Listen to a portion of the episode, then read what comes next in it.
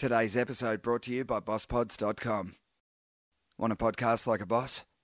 We've got the inside word on how to set up a podcast that's actually worth something.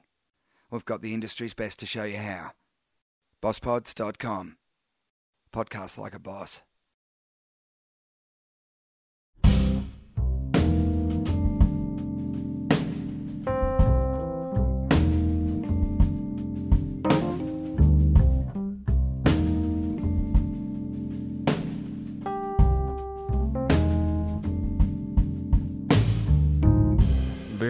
Them that's shall give, them that's not shall lose.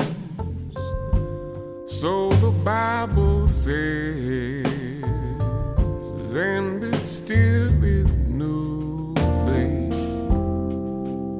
Mama may have, and Papa may have. God bless the child.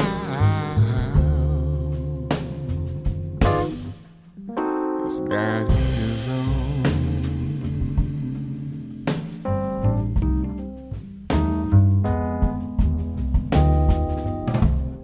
Said the strong get more while the weak ones fade. Empty pockets don't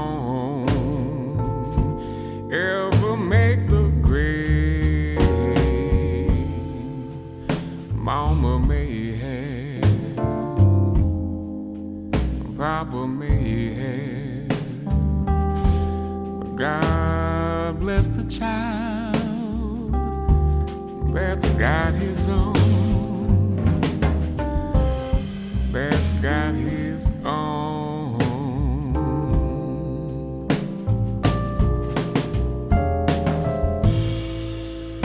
money. You've got lots of friends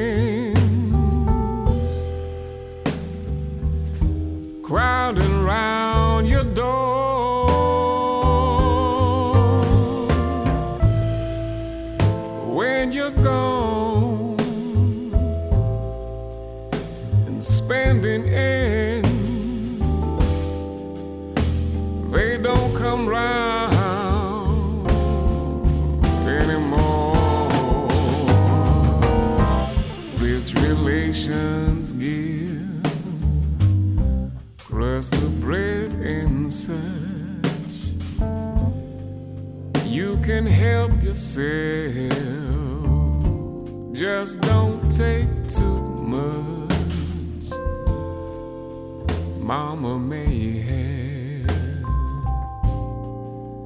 and Papa may have.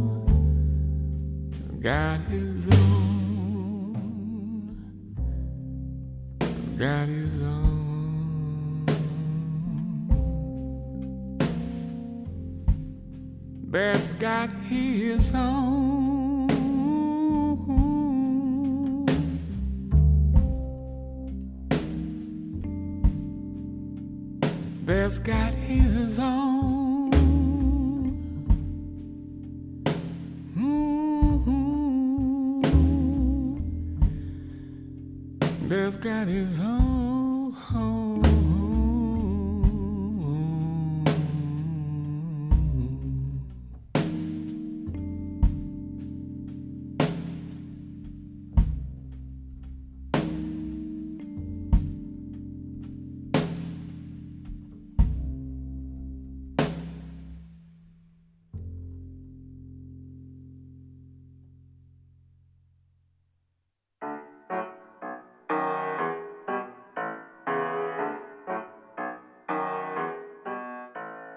It's moments like this that make me feel like I have the best job in the world. I have the amazing privilege to let you know that that was Jose James with his rendition of God Bless the Child by Billie Holiday. And I'm so excited to be sharing this interview with you. Jose James is one of my favorite musical artists. And to have the opportunity to sit down with him and do this interview for coming up next was an absolute honor and privilege. You may know Jose James as the man behind albums such as No Beginning, No End, The Dreamer, and yesterday I had the blues, his tribute to Billie Holiday. He was just here for the 2016 Melbourne International Jazz Festival, and now I get to bring him straight to you. And you can find Jose on the social medias at Jose James Music. And you can find the music of Jose James on any of your usual spots iTunes, Spotify, wherever you find good music. And speaking of iTunes, why don't you open that app? Go on coming up next, hit the subscribe button, and rate and review the show. It is important and it does help me to bring you more amazing guests, like my guest today on Coming Up Next. And at the end of the interview, I'm going to play you another one of his tunes. It's called Do You Feel? And it's off the No Beginning, No End album. And now, I handball you over to my interview with Jose James.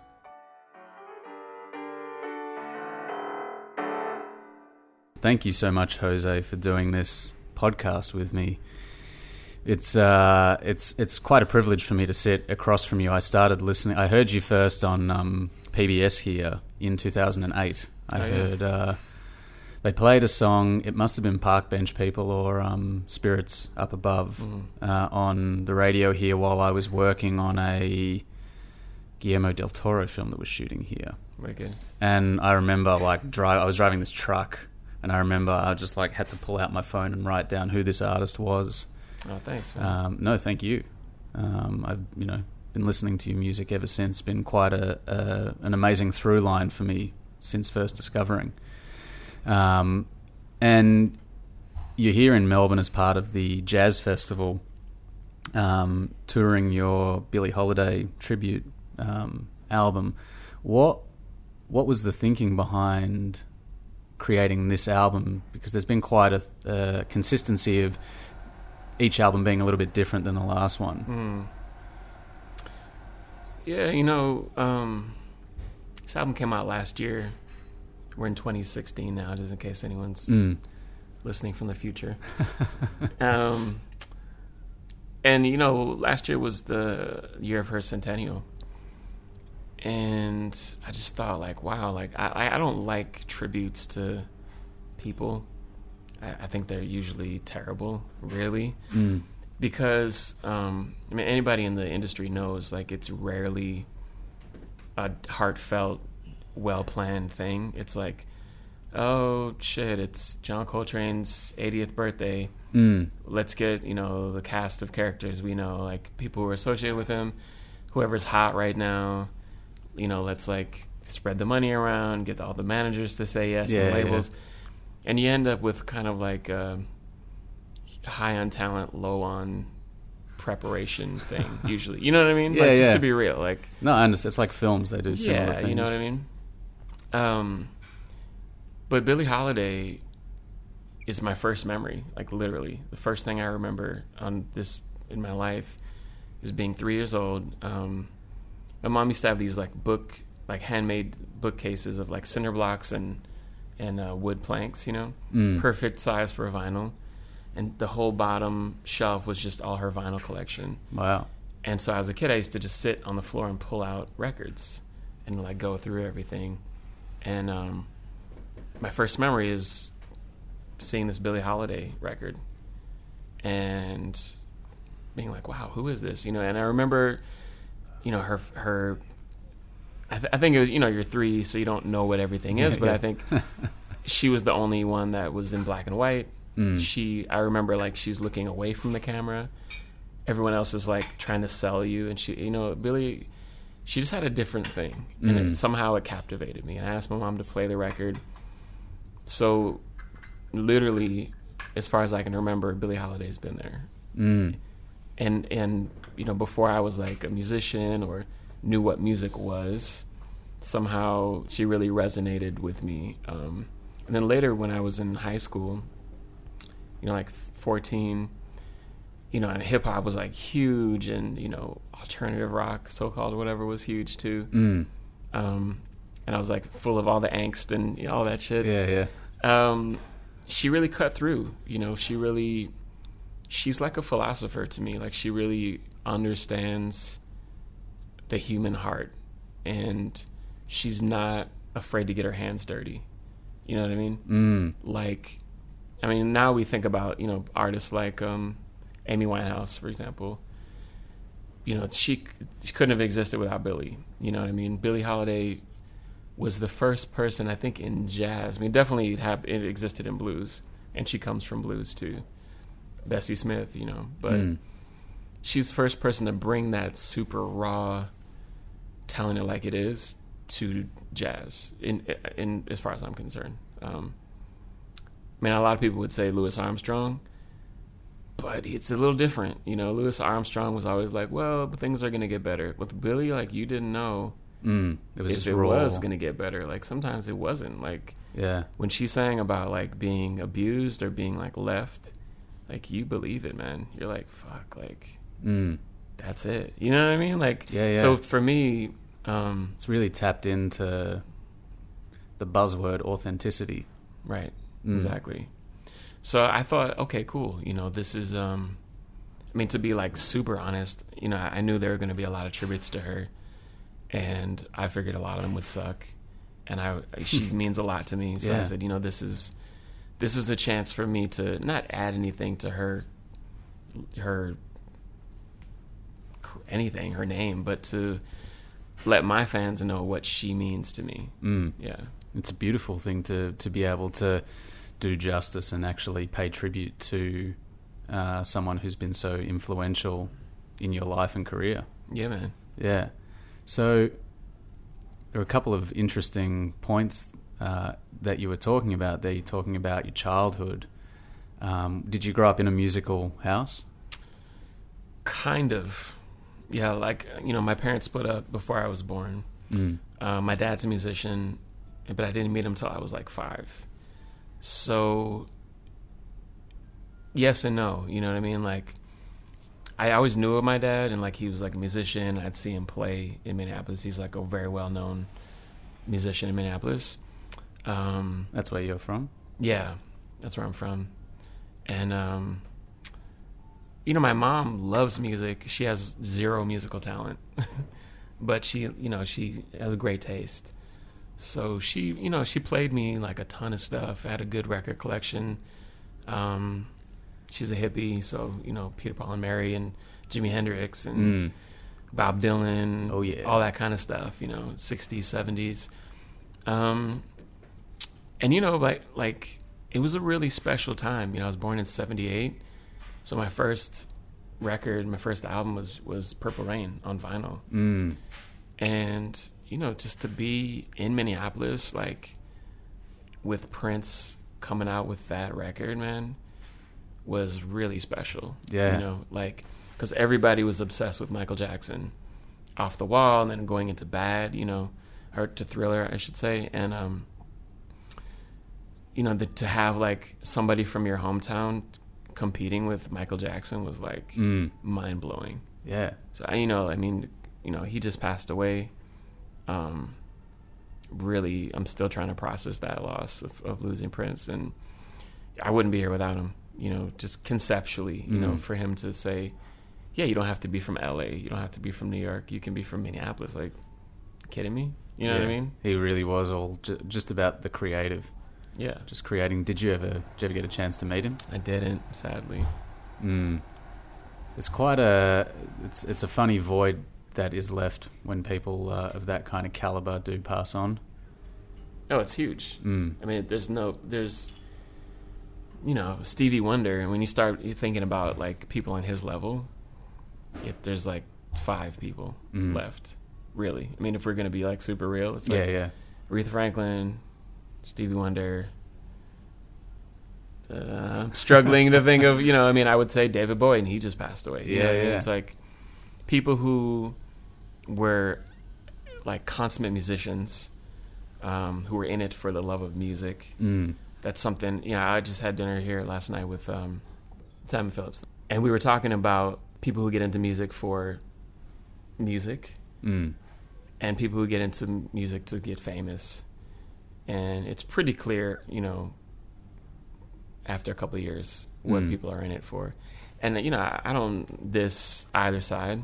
I think they each have their own merits. But, you know, when you talk about Prince or Stevie or Aretha or Billie, these people did it for the love, man. And Mm. they put in like years before they got famous, you know. Um, and you know, I think it's it's a big difference with my generation, definitely like millennial generation.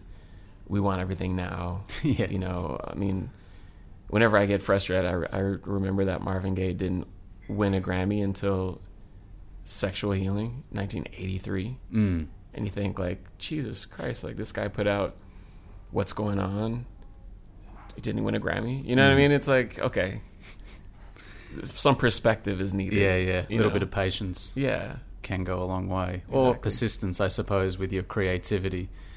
Do you remember the first time that you did perform any music or any sort of performance really where you were it might have been in during childhood or something and you were like, "Yeah, man, this is something that I want to do." you know what um i went to i went to two high schools. Um i was a high school dropout too for a while. I was a Mm. fifth year senior. I hated school. I, like always hated school. I was always bored in school. Um and i hate to sound like one of those kids I was like i was always bored in school but i really was. Like i just Yeah. was never challenged. And uh, i just kind of just gave up at a certain point. I was like fuck it. I'm done with school Mm. you know? Um, and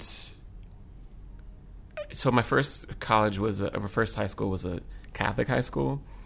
So we sang a lot of vivaldi and church music and stuff which is like beautiful but there's no way to make it your own. Mm. you know what i mean? In my opinion. You, you can't twist it and change it. it it is what it is.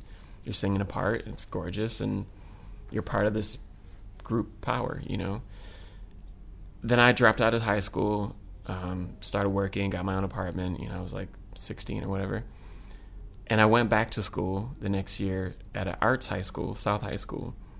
And um, they had a jazz and pop choir which i started singing in and performing in i joined all the choirs i, I think i took three music classes one driver's ed course one college course Mm. and that was it. I barely went to school. You know, I would show up and do like my music classes and leave at like ten. You Yeah. know? And um, there was a performance by this group called Echoes of Ellington, which was like a ten-piece band, I think, like a small big band playing jazz. And that was like my first time I sang with like a professional level group, you know. Mm. Um, so they picked like the best, I guess, of us, like from from South High. So they picked me, and they picked this guy Mike Lewis, who at the time was playing alto sax, and now he plays bass with like a bunch of indie bands and stuff. Um, so they had to sit in, and I got to sing like Route 66, you know. Mm. And it was the first time. I mean, it was at school. It wasn't like we were at a venue or anything, but it was the first time I felt like, oh, I'm on the other side now. You know, I'm like with a real band, listening to the music from on stage, and I wasn't a kid. I was like performing in front of the kids, and they were looking at me like, I want to be that guy. Mm. And I was like, yeah, I got that like high from music. And that was it, man. I was like, all right, I'm doing this. And I could tell by the way, you know, musicians reacted, I was good. You know, and and you know, any like young artist listening, I think um it's important to like kind of only listen to your peers at a certain point. Um and elders, people who do what you do because they're really the only people who are Mm. Tapped in. yeah, they're the only people who understand. You know, um, it can be dangerous because people are obviously jealous and backbiting, especially yeah. like singers. You know what I mean? But, but you know, like the fact that I've sung for some pretty high level artists like Aretha, like um, McCoy Tyner, and like they liked my my shit. Mm. That's what I carry around. You know, whenever I'm at a crossroads, I'm like, well, fuck it, man. Aretha Franklin liked the way I said, fuck every, you know what I mean? Like, yeah, yeah, yeah. Fuck a critic, fuck a, Yeah. you know what I mean? Like, Yeah. it's Aretha Franklin, you know? And, What did you sing for? oh, God. So, um, I was working with Kris Bowers, amazing jazz pianist. Um, and to make a long story short, he was in the Thelonious Monk International Piano Competition. She was one of the judges. She fell in love with him uh, musically, and Disclaimer. she, yeah, and she hired him to play her 70th birthday party in New York. And he asked me, uh, he was in my band at the time. So I got in by default, you know. Yeah, wow. And God, I'll never forget it because it was like a pretty intimate party in New York, right in Central Park South. And I'm sitting here like, I want to say like 10 feet away from Aretha. Next to her is Clive Davis. On the other side of the room is Al Sharpton. And everyone else is just like, you know, who's who of New York people. And I sang Do You Feel, which was on No Beginning, No End album Mm. and it's a gospel song. And I'm like, why? And I, as soon as I started singing, I'm like, why the fuck did I choose this song? I go out of all the songs to sing for Aretha Frank. You want to sing a gospel song? Yeah. Like you idiot. and it was the most intense moment of my life. I mean, she just like turned around and stared at me the whole time, and I had no idea if she liked it or not. And we finished the song.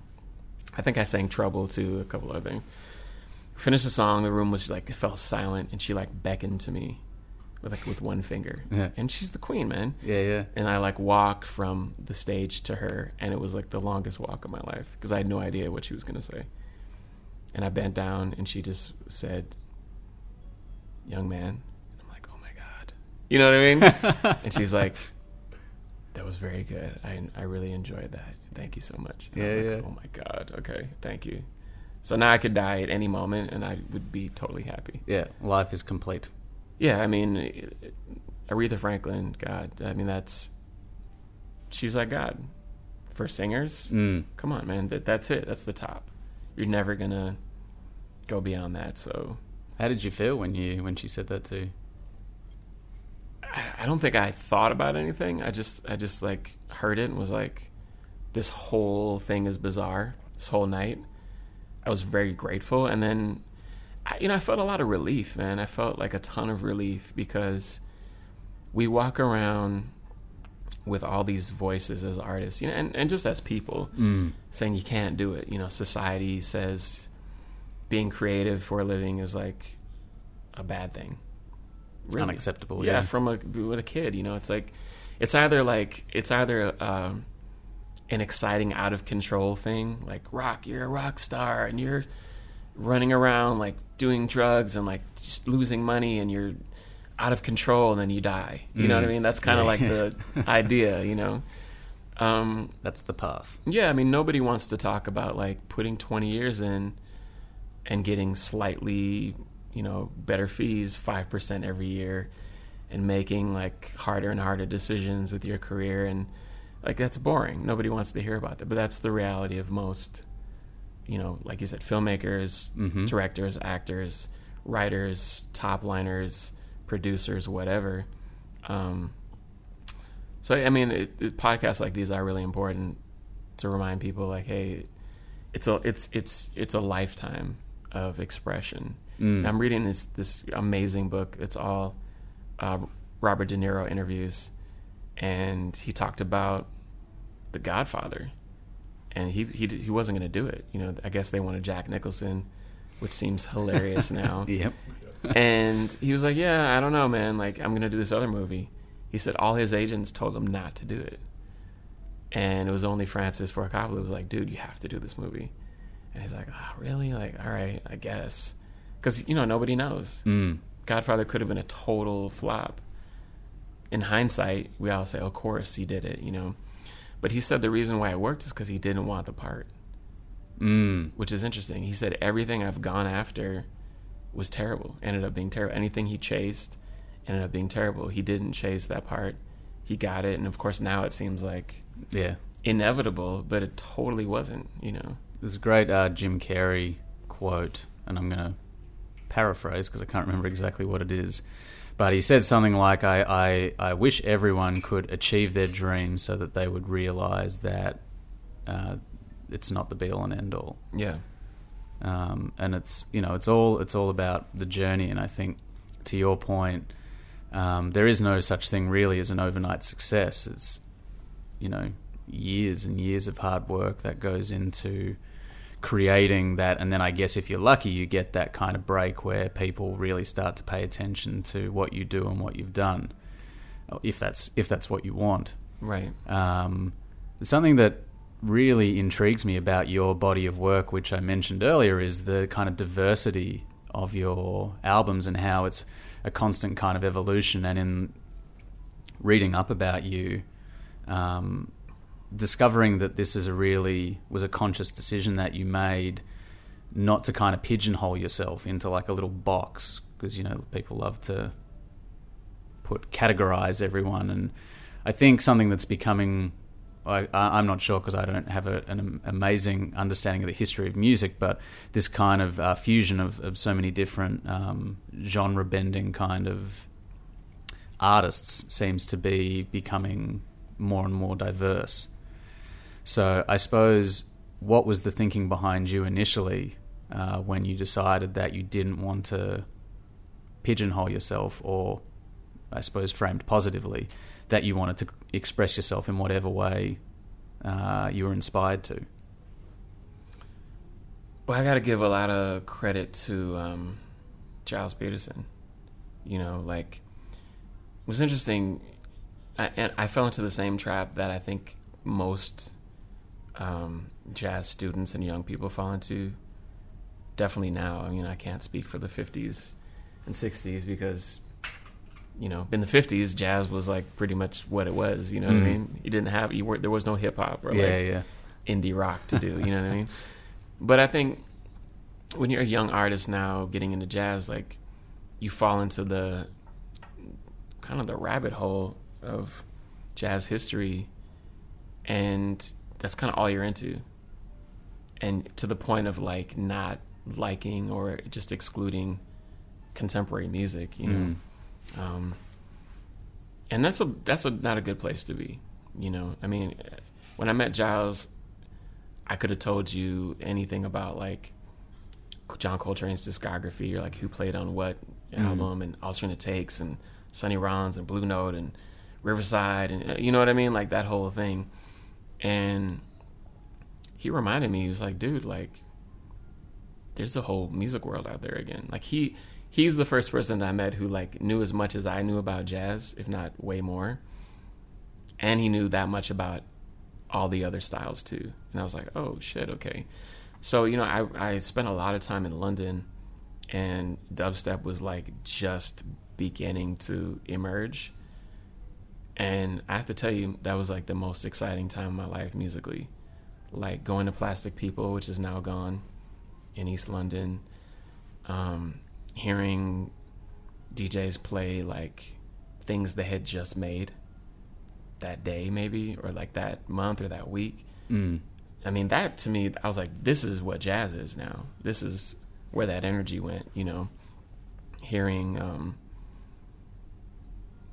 yeah, just like really new ideas and that have never happened before, sounds that have never been made before. Mm.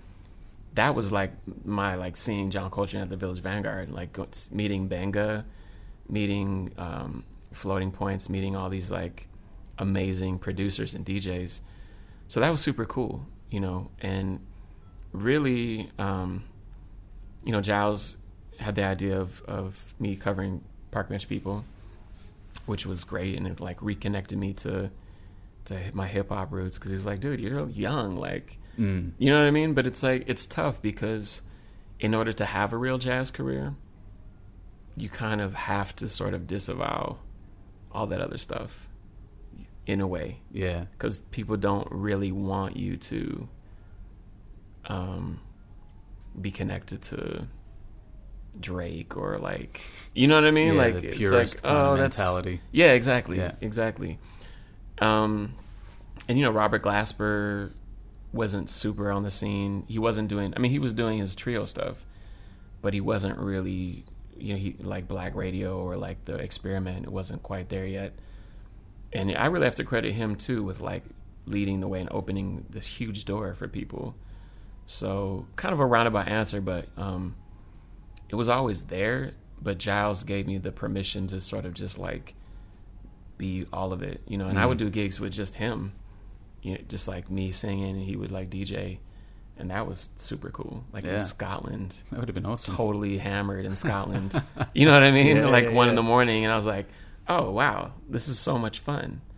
You know what I mean? That's kind of the rock star version of uh, jazz musicians' Exactly. uh, life. Um, and Gilles Peterson produced your first two albums, didn't he? Or was on his label? yeah, I mean he um he kind of executive produced, I would Right. say. Yeah. Yeah, he was the he was the don of of uh of Brownswood, man. You know, and it, and it was it was an interesting time because that was his return to that industry, you know, Mm. making records again. Um, and he, God, he signed some amazing talent, and I think, you know, like a lot of sort of visionaries, Gilles was then and is now like ahead of the curve, um, in a way that's great artistically, but like commercially not so much. You know, like he Mm. signed Ben Westbeech, who is now having huge success as Breach. You know, um, and you know people didn't get his first albums, which I loved. Um, I don't think people got a lot of stuff that was on Brownswood except for The Dreamer. And then after I did Black Magic, you know, we we parted ways just because like actual creative differences. You Mm. know, um, too many cooks in the kitchen, man. You Yeah, I mean, yeah, Black Magic. Black Magic is the one album that I have out that I didn't have control over track listing. There were some tracks on there that I didn't want on the album, but I just kind of said, "Fuck it," like it is what it is, Mm. you know. But that was the first time I was able to meet uh, and work with Flying Lotus, which was super cool.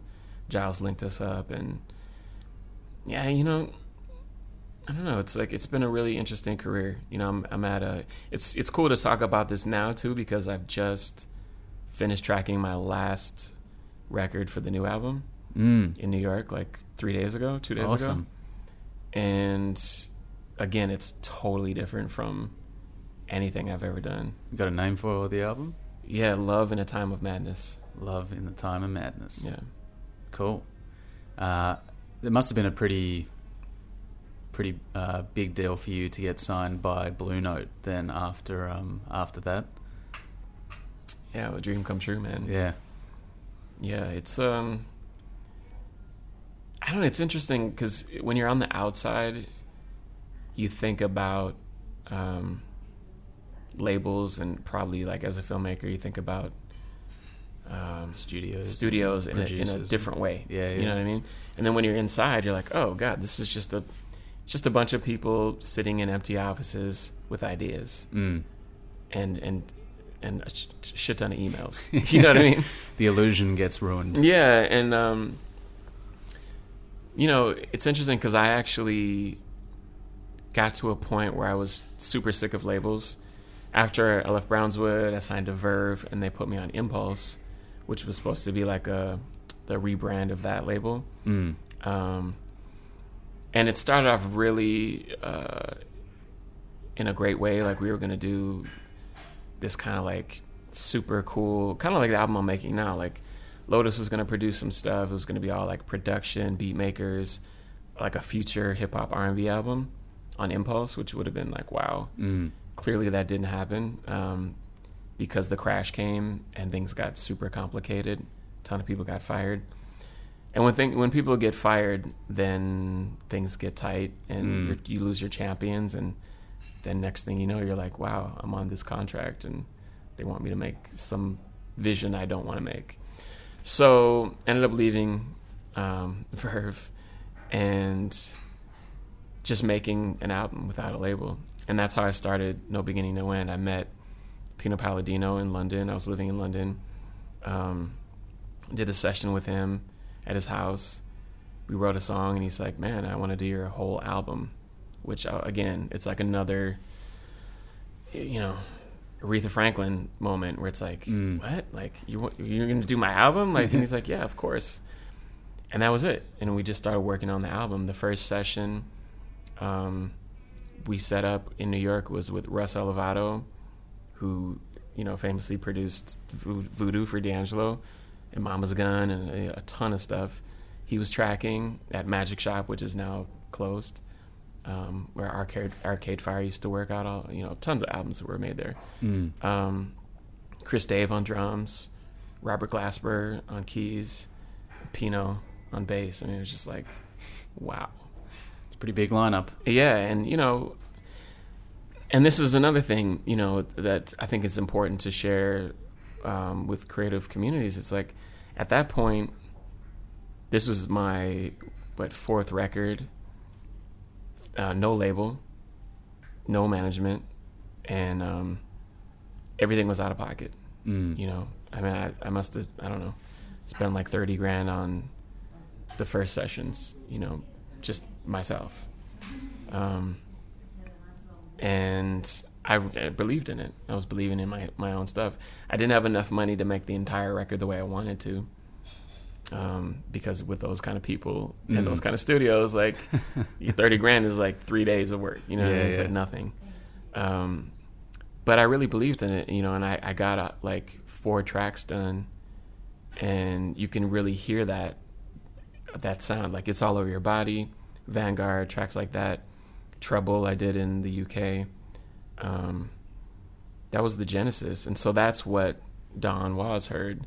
And he was like, oh, wow, I'm signing this. So I was the first artist that he signed to Blue Mm. Note. And Don Was is like, you know, legend. I mean, as we're speaking right now, he's in London producing the Rolling Stones. So it's just like, Yeah, right. wow. Yeah. you know what I mean? So I've been It's really lucky to like um, meet these like real music lovers and who really champion what I want to do. Because I would say up until this current record, everything I've done has been very selfishly artistic, Mm. um, which is pretty rare to be able to, to do that on a major label level, you know. Mm. Well, I'm very happy that you managed to meet those people because I selfishly get to consume your selfish creativity. Um, I feel like we're going to need like parts two, three, four, and five of this interview, but um, I, I'd really like to thank you for taking the time to sit down and have a ramble with me. I have one question that I finish every interview with, and that question is what makes you silly? What makes me silly?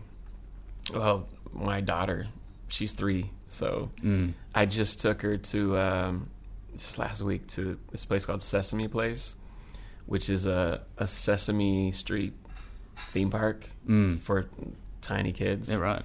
in uh, Pennsylvania, like right by Jersey, and it's incredible.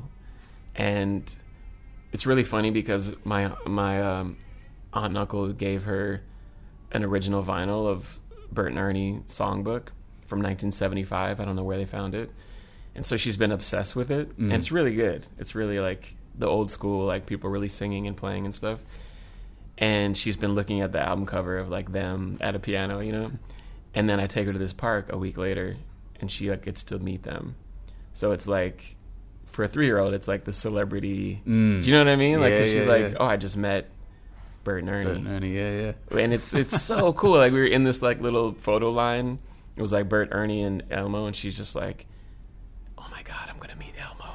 You know what I mean? and I totally get it, man. It's like that's how I, I felt about meeting, you know, Pino or like any of these guys. Obviously, a little different, but you Yeah, know what I mean. It's that same like For Aretha Franklin, say Elmo.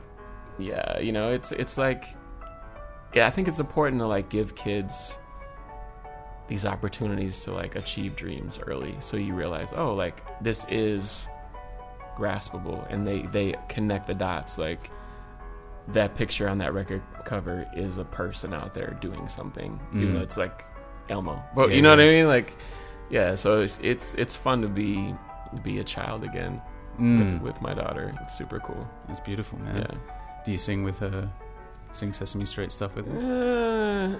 Uh, I don't sing that much unless I'm on stage, but we I definitely play guitar and drums and stuff with her. I mean, she's like she's super talented. It's like Mm. in the blood. You know, I'm not trying to push her to do music, it, but she's just like has a little toy piano and, and a little djembe, and she's just like super in it. You know, Mm. it's pretty fun. That's awesome, man. Yeah. Thank you so much. Thank you guys.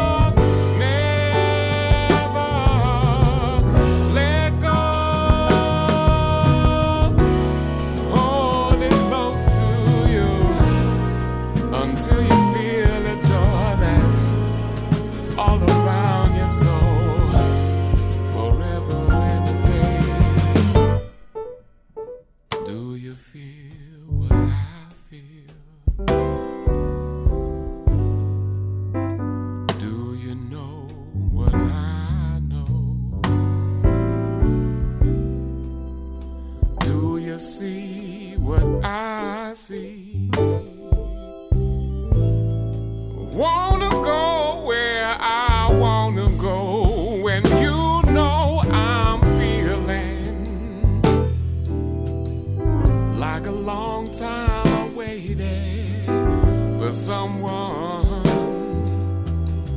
divine.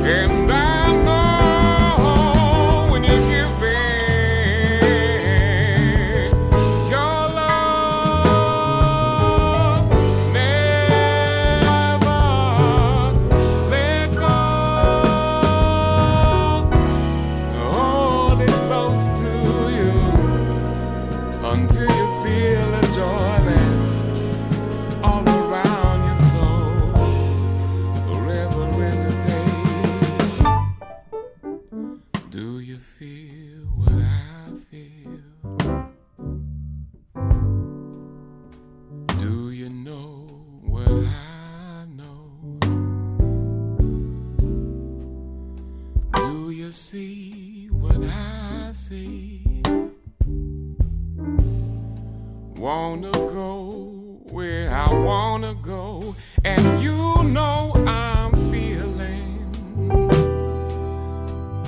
like a long time I've waited for someone divine.